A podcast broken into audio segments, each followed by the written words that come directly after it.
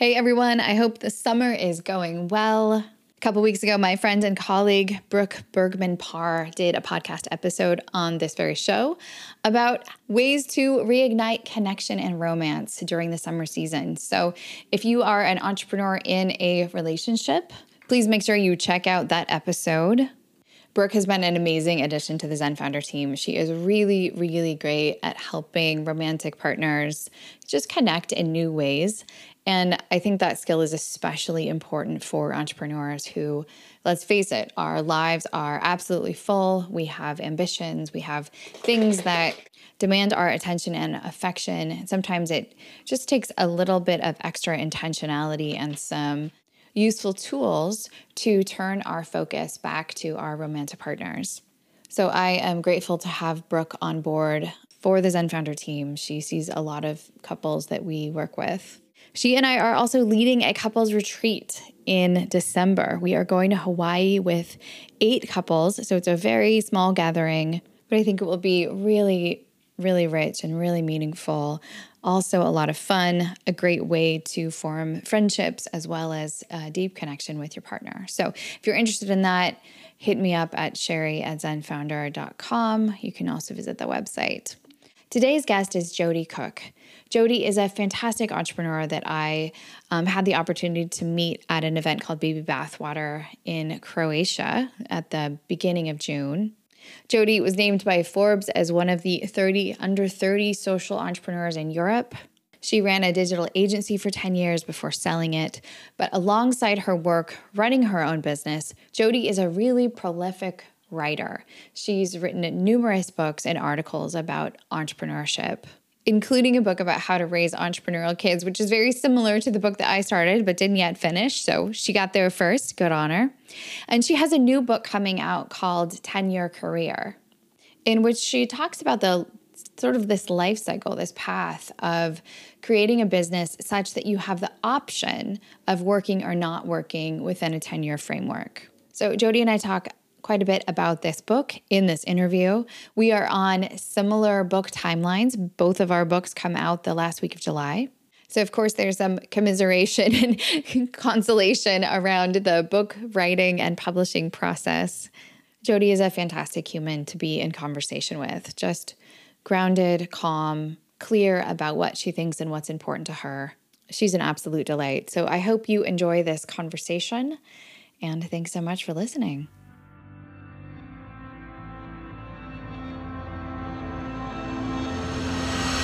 Welcome to the Zen Founder podcast.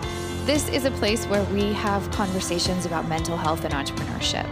We have a pretty broad conceptualization of what mental health means sometimes depression, anxiety, sometimes relationships or physical health. The goal here is to bring some calm into the crazy roller coaster of ups and downs that is life for many entrepreneurs. I'm your host, I'm Dr. Sherry Walling. I'm a clinical psychologist and an entrepreneur, married to an entrepreneur, live in the world of entrepreneurs, and I'm so pleased that you have joined us for this conversation. Jodie, it is so good to have you on the show. Thanks for making the time. Thank you, Sherry. So good to be here. I am excited to talk to you about your life as an entrepreneur and as a, a very prolific writer. So, you have um, a new book coming out, 10 Year Career. Is that still yet to be released? Yes, it comes out in about three weeks. So, yeah, very soon. We're in the pre launch period. Okay. Well, tell me about the book. So, 10 year career is a framework for entrepreneurs that I think is super useful in avoiding the confusion that the entrepreneurial journey can contain.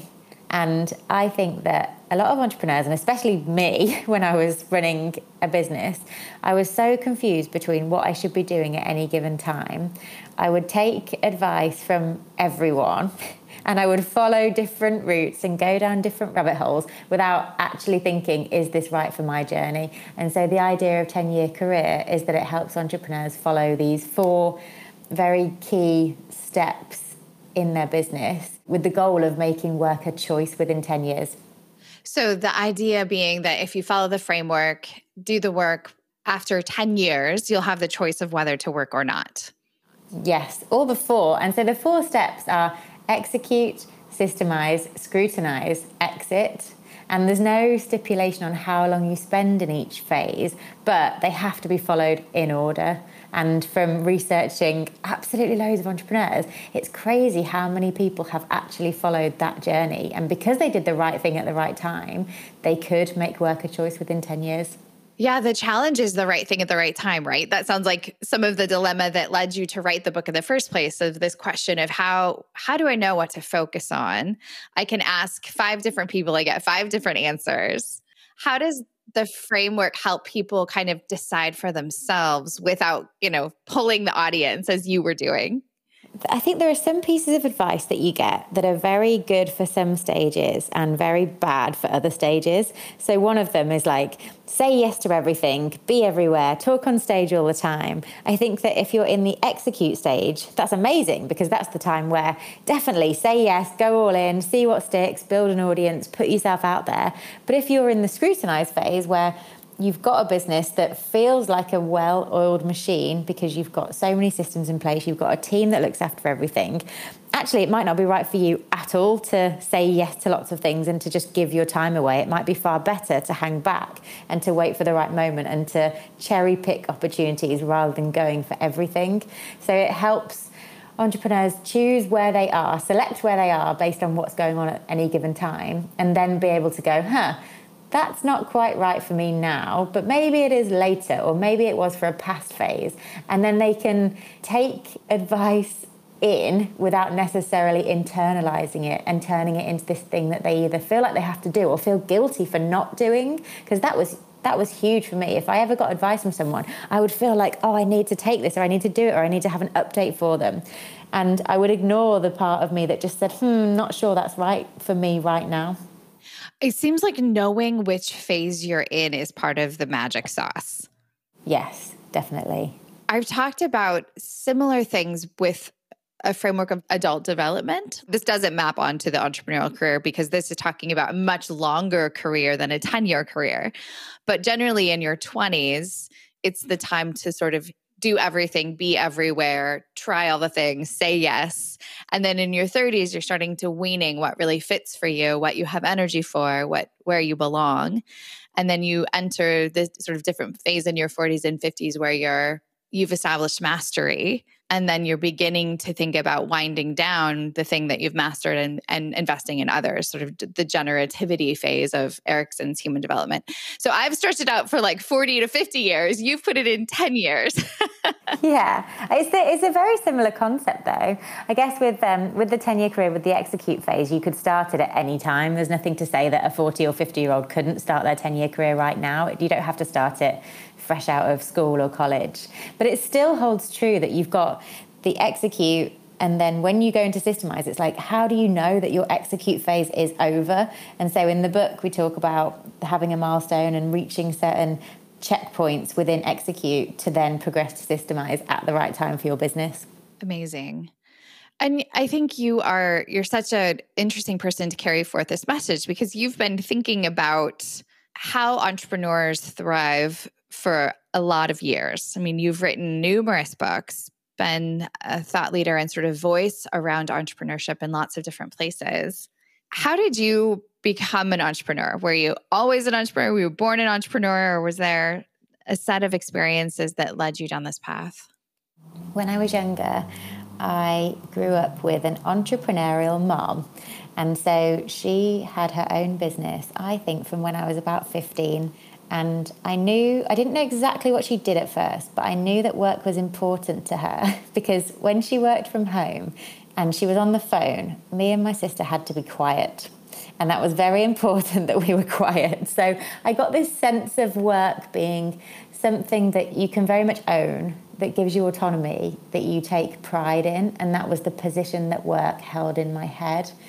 And then I don't think I thought too much about it until I went through the education conveyor belt and just carried on going to the next stage that was expected of me, as many of us do, like um, secondary school, college, university, every, every graduate scheme, everything else.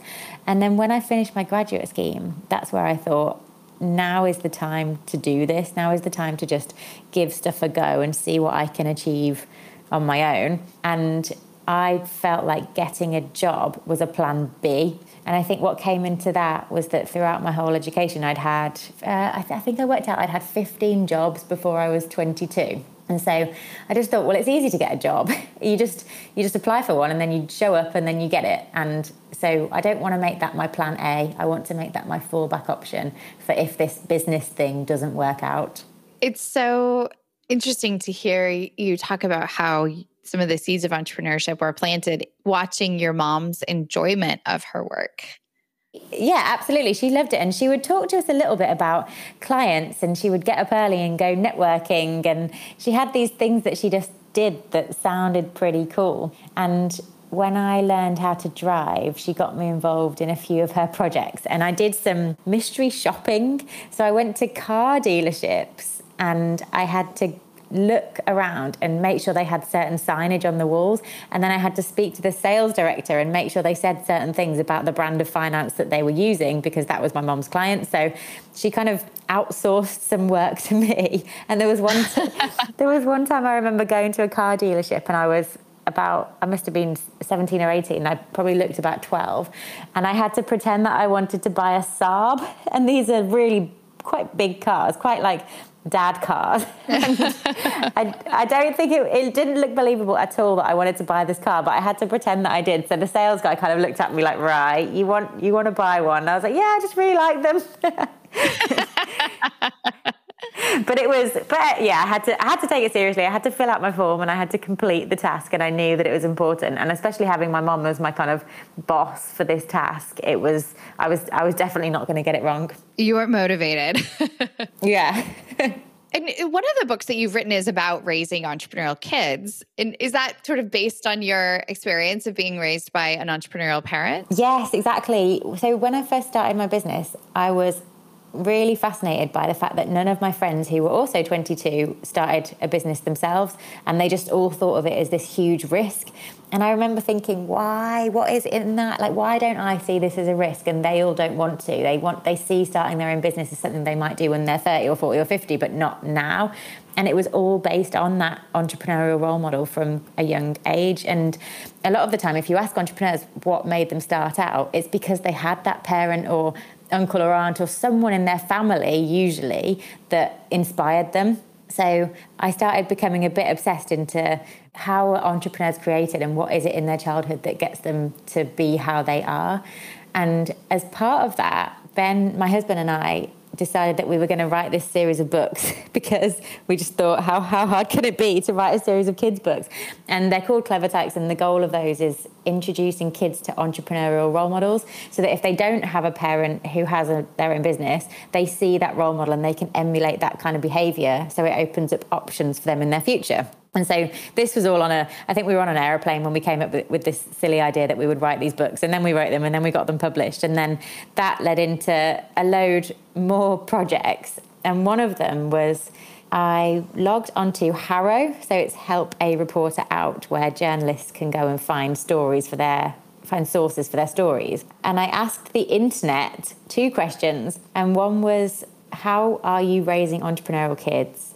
And the other one was how were you raised to be entrepreneurial and i thought i might get a few responses that i could just write a blog post from and i got 500 oh my goodness and it was 500 responses in crazy detail of people pouring their heart out to me, telling them me about their childhood or what they were hoping to pass on to their kids and all this different stuff. And that's when I thought, whoa, this is a book. this is so a book. It will be amazing.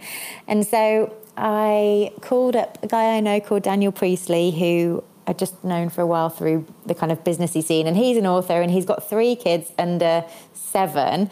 So I thought, I'm not a parent, but I want to join up with a parent to write this so that we've got both sides. We've got the kind of I'm almost the kid in the story, and then he's the person who's actually passing these lessons on to his kids. So the whole book's a load of case studies and a load of different examples, and it's all around, yeah, how to raise entrepreneurial kids and how people who are now entrepreneurs were raised to be entrepreneurial. I love it. It sounds so in line with a lot of the questions that entrepreneurs who are also parents are asking how do i help my children survive their education essentially like if they're in traditional education if they're in the machine how do i sort of help protect those little sparks of entrepreneurship that maybe they're naturally or maybe they're by nature of being raised in an entrepreneurial family? From the people who we've spoken to and the, the ones who submitted their case studies, the main thing that they struggle with is the balance. They want to be not so pushy that someone just completely switches off, but not so laid back that someone doesn't develop that entrepreneurial spirit. So they're all trying to find this perfect balance of exactly that right level of inspiration, which is hard, I think. Oh, yeah. That's sort of like a hard thing about parenting anyway. But yeah, I think especially when it comes to vocation, that can be really tricky. So, not only do you write about entrepreneurship, but you've been an entrepreneur. You ran a social media agency for a number of years that had an exit. Are you currently in the the grind of running a business? Or you're in the blissful post exit life? I guess. I say playfully. yeah, I guess I'm in the blissful post exit life because it's been about 18 months now. And I think the, the post exit life is interesting. And I think that you don't actually know how you're going to feel until it happens. And then there's a lot of that you think you think you know how it's going to feel and you think you know what you're going to do after you sell your business and then it happens and you're like whoa this is this is so different. This is a, an absolute minefield as well.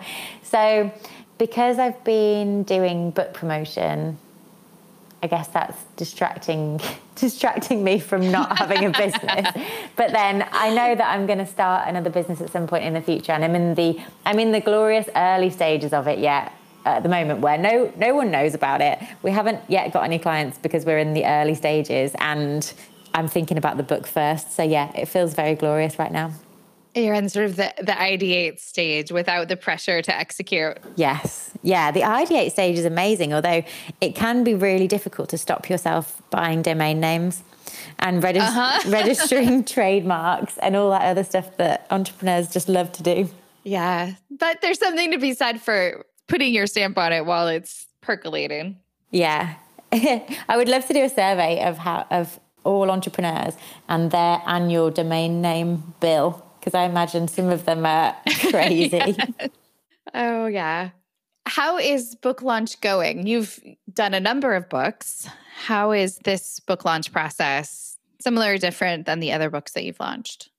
This one feels the most important. I wrote this book while my agency sale was completing because there was about there was about three months where I knew that we were going to sell, but it hadn't yet completed. I knew that it was really important that I didn't tell anyone anything then because that could jeopardize the sale.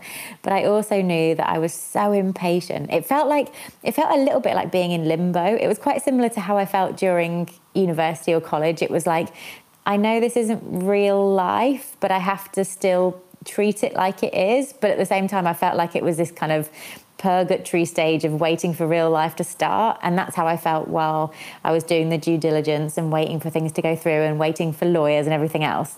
So, what I thought is rather than get really back involved in my business and confuse everything for everyone, and rather than follow up the buyer and just annoy everyone, I thought I would channel all this energy into writing a book and going back over the last 10 years of, of this career and trying to pull out the key messages to help other people in, on their same journey. But so far it's going well. It's had really it's had a really good reception from people who've read it.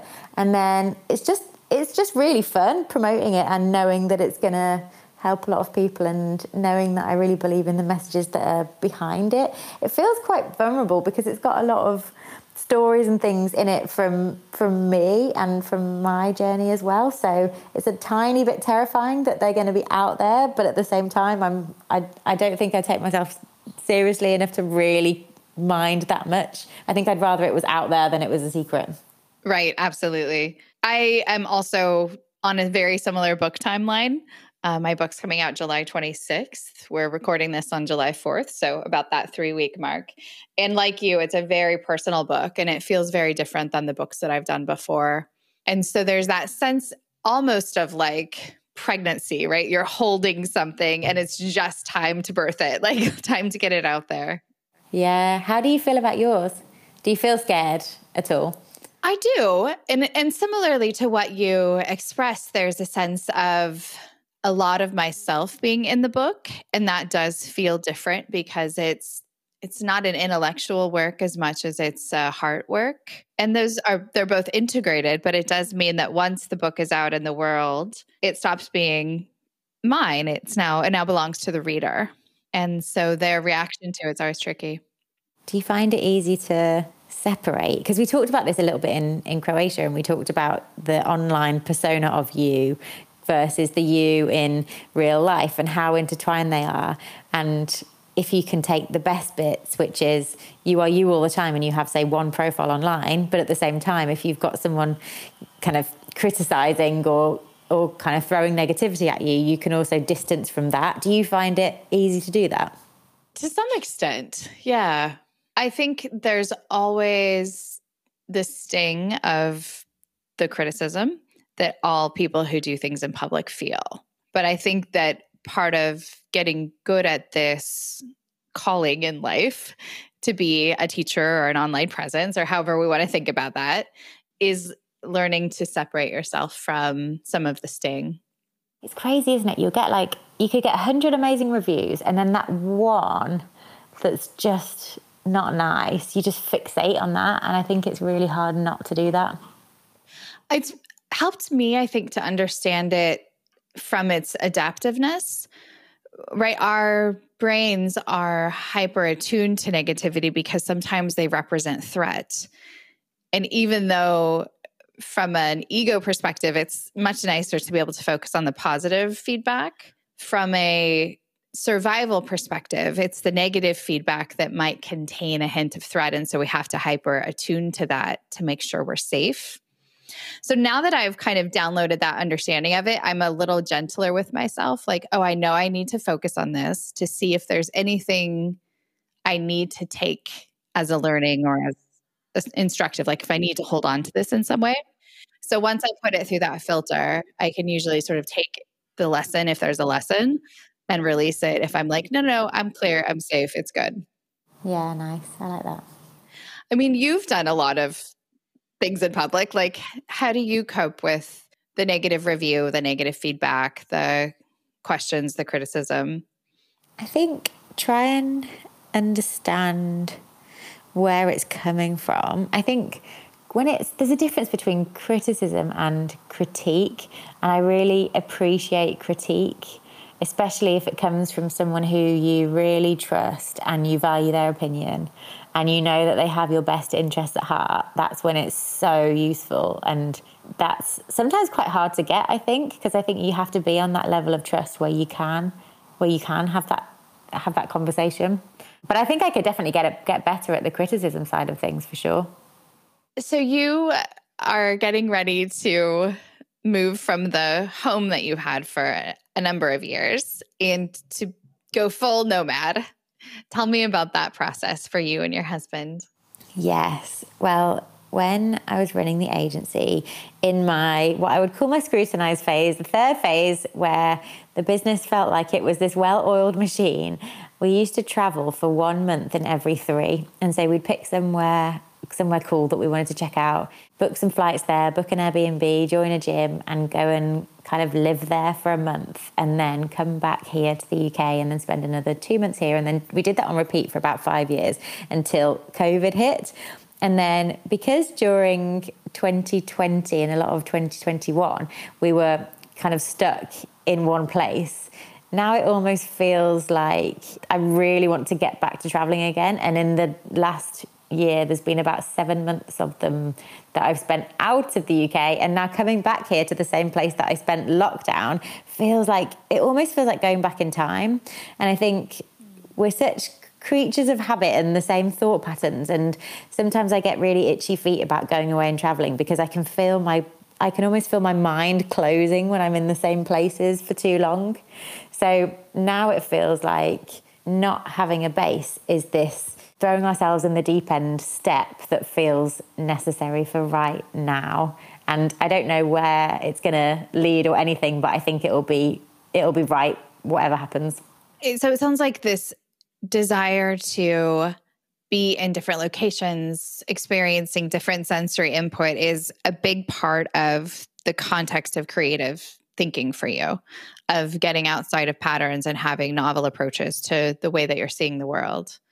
Yeah, it's huge. The ideation phase of coming up with new ideas for articles or books or anything all comes from just new things. I think it comes from just walking around different places with my eyes open, looking up and seeing new stuff, kind of downloading it, and then being able to turn that into words on the page. So without that, you can just walk around your normal hometown and you don't have any new thoughts and then you just have the old thoughts and then you're in these old habit loops and thought loops that I find quite scary. So I'm always trying to seek that pattern interrupt and the new people and the new places and the new smells and sounds and even just going and hearing how someone else does something that you thought was totally normal that they do differently can just open a whole new load of ideas for business ideas and article ideas and book ideas and and everything else. So yeah, I I kind of crave that. I really I really look look for that when I don't have it. I'm really built the same way, like a high capacity for openness to new experience and sort of need for novelty. And I'm I'm curious for you how that need and desire has mapped on to the phase of business when you're in systematize because those things have been difficult for me to reconcile the openness to new experience taking it all in novel thinking creativity and then the like rinse and repeat nature of systematizing yeah, I think it starts from an awareness that there are kind of two types of people. You've got settlers and explorers. And I think modern marketing is all aimed at settlers. So if you watch adverts or commercials on the TV, it's all aimed at that perfect house, that perfect family, that perfect I don't know, cushion and sofa and all the other stuff the that comes ideal with it. cushion. yeah. And like, you know, get you go away on holiday or a vacation and then you come back and it's all like all about settling. Whereas not everyone actually wants to do that. And some people want to tend towards exploring rather than tend towards settling. And so I think I get more freaked out about the idea of finding the perfect cushion than I do about just living out of a suitcase for a year. And you'll know which one you are from which one fills you with dread and which one makes you think yes i want to do that. So the systemized phase for me was a means to an end of being able to travel. Because before the systemized phase I was in execute and that's when I was just doing everything in my business. You know when you those those glorious days where you start out where I affectionately refer to them as the, the Jodie show because I was looking after all clients doing all sales accounts HR legal everything and just couldn't go anywhere just was pretty much trapped had to look after people. If I went on holiday my business would have just not function at all. So it just it just wasn't worth it. So when i thought i need to start systemizing here it was because i wanted to travel. So it was a very necessary short term thing to get right so that i could go away.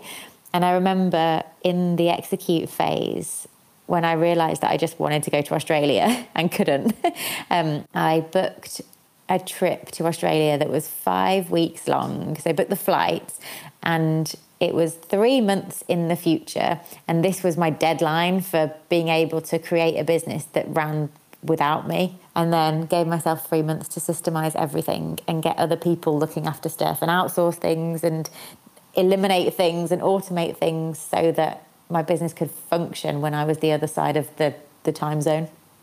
So for you, you had to sort of stay in one place while you were systematizing or were you able to systematize from the road? Because i that's the thing that's been really difficult for me. At first it was all in one place. It was create it was all done with excel documents and different sops and coming up with a whole structure of where everything that happened in the business had this this way it was done and that was the way it should just be done forever and if someone else was asking me about it, then I wanted to stop them asking me about it and instead consult the manual or the SOPs or the, the kind of document. And it didn't mean that it couldn't change in the future. And if they came up with a better way of doing something, they could create that. But I wanted to create the default that didn't just involve asking me. I wanted to stop being used as Google by my team. But that all happened from one place in those three months. And it probably wasn't completely finished in the three months, but it was finished to the point where I could go away and then came back and then carried on that journey of making sure it was this this machine. Yeah. Come back and scrutinize. came, came back, scrutinized, thought, what is next? Yeah. So another part of your life, in addition to being an entrepreneur and an author, is that you're also a power lifter. How has that part of you been important in this phase of your life? I was thinking about that today when I was in the gym, and I was thinking powerlifting and sport in general must come first because I would never skip a session. And I don't think I would ever skip it for something work related. So, therefore, it must come above it in terms of priorities. But I think that's been super useful because it means that you've got these non negotiables in life, like like having a sport, like relationships, friendships, everything else. And then business has to fit in around it. I think from the early days of business when I was doing loads of networking, meeting loads of people, I definitely remember meeting people who would put their business first to the detriment of everything else. So maybe their health wasn't super good and they were thinking, oh, I'll sort this out in five years when my business has got to a certain level. Or maybe their relationships weren't super strong and they were thinking, oh, this will be all right when I when I reach this milestone and then I'll then I'll sort my marriage out or something like that. And I remember thinking, I don't think that it actually works like that. I think I'd rather do it the other way around and put other things first and then let business be the thing that fills the gaps rather than the other way around. Yeah, having that really hard defining line, I think, is a helpful counterbalance to that openness, that nonlinearity, that creativity that is so part of your work. Yeah, and powerlifting, you can't really do it while thinking about something else because it would get kind of dangerous. You can't be there squatting, benching, and deadlifting when your your head's somewhere else. It's not. You, you, know, you can do it while you go for a run. You could kind of think about anything while you're running. But when you're lifting heavy weights, nah, you have to be you have to be totally focused, and it just doesn't matter what's gone on in the day. But the thing I like about sport and business is those. I'm going to call them like crunch time moments. You know, those moments where before you lift a deadlift off the floor, you know it's going to be really, really heavy and you know that you don't really want to do it, but you know that when you do, you're going to feel so much better having done it. And it's the same like with, I don't know, diving off a diving board or that moment where you know you want, you have to call someone, but you don't really want to because you're a bit scared about what they're going to say or if they're going to say no. And I love looking for those crunch time moments and seeking them out and doing that in both sport and business because they're just, it's kind of where all the growth is. What's the line in your head that you say right before you lift? oh my God, there are so many. Some of them maybe aren't repeatable. this is a family show. it is a family show. I think I, I have got little mantras that I use at any given time but one of them is just this is what we train for or like this is this is it or this is now because especially when competing it's really easy to shy away from the competition. But really, that's the point. The point of the training is the competition. So I like to remind myself that this is the purpose and almost train my brain to love competition days and love being on stage lifting because the alternative is that you're just a recreational lifter who has has it as a hobby and that's not the place it has in my life. I have a similar relationship with a sport and mine is circus arts it's a little bit different, but there's that same moment before I jump off the platform on the flying trapeze where I'm afraid and I am totally aware of how difficult the next 30 seconds is going to be. You know, like you're just, it's that moment where you're poised, where everything in your body is ready. And getting your mind online is often, you know, that tricky point of like taking the breath, having the thought, and then going. Yeah. It's so good though. Moving towards those moments is just great. You always have to train yourself to love it. I remember when when I was at um, college, I was in the cross country and athletics team, and we used to go on these training runs every Monday and Wednesday nights. And I was living in a really hilly place that was really cold and wet all the time, and we just it wasn't that fun going running outside on these evenings. But the coach would teach us to when we were running up hills to chant we love the hills we love the hills.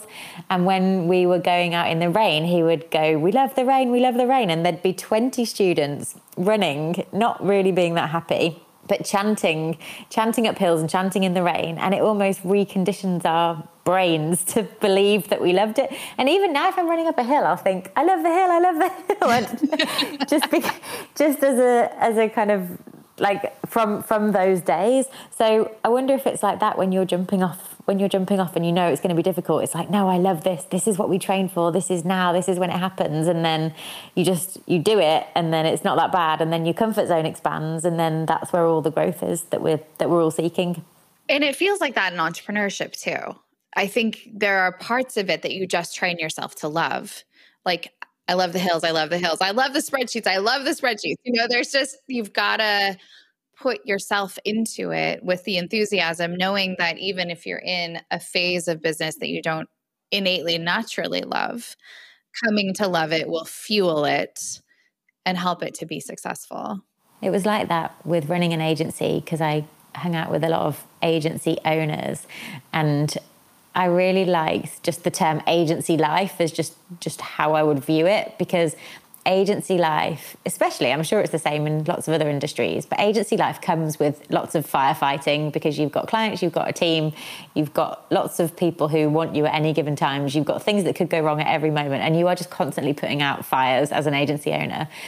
And I think it could really get you down if you expected to not have the fires. So if you expected for your whole week to go plain sailing and for you to get all this stuff done. But if you turn up on Monday expecting that there are going to be loads, then you're ready for it and you're not really surprised by it. And that's a far healthier way of dealing with it, I think, because then you're not going to be caught off guard. Actually, your um, one of your books, Sherry, the the tagline is about running a business without it running you, mm-hmm. which is exactly the thing, and that's actually a similar tagline for one of my books as well. Which um, so I thought that was quite cool when I saw that we both have the same feeling around it. But I'm always trying to think, how can I, how can I own this situation rather than just let it throw me off guard, especially with things like agency life. Right, not being reactive, but being intentional which comes back to that powerlifting or trapeze moment of like, I'm choosing this. I'm going to do this. It's very intentional and specific. If you're reacting in powerlifting or reacting in trapeze, like something has gone very wrong, right? Yeah. In powerlifting as well, when you're competing, you tend to know what you're going to do for all your attempts before you get there. But then the thing that changes it a little bit is what other people are doing. Because if you're trying to go for a certain spot on the podium or if you're trying to get a place in a in the the next competition, then you have to have one eye on what other people are doing. And sometimes that's hard because it, it can throw your own game plan last minute. So you have to kind of know your plan, but also have an eye on what other people are doing and be open to adapting. And that's a real challenging side of it, I think. Well, it has been really lovely to talk with you. And I'm super excited for your book. And I hope that, yeah, it gets in the hands that it needs to get in. But, you know, for people who are interested in picking it up, it's the 10 year career. And I'm assuming it's on Amazon and in all the places where books are sold. Exactly. Yeah. And, and it's at 10yearcareer.com. Fantastic. Well, thank you so much for the conversation, Jodie. And for people who want to follow Jodie, she's got a, a, great social media presence, but she's also on jodiecook.com. And are there other places that people can find you? That's perfect. jodiecook.com and everything's linked from there. Okay, and we'll put that in the show notes too so people can find that. Thank you so much for having me. Thanks, Sherry. Thanks for listening. We'll be back in two weeks with a new episode of the podcast. In the meantime, feel free to check out zenfounder.com for lots of resources about the kinds of conversations that we have on the podcast. You can get information about working with me, about maybe joining a Zen tribe. It's sort of like a mental health boot camp for entrepreneurs. We also have lots of content on our blog, links to resources in our courses and books for sale. So check us out there, and we hope to provide anything and everything that you might need to make the entrepreneurial life a little bit easier.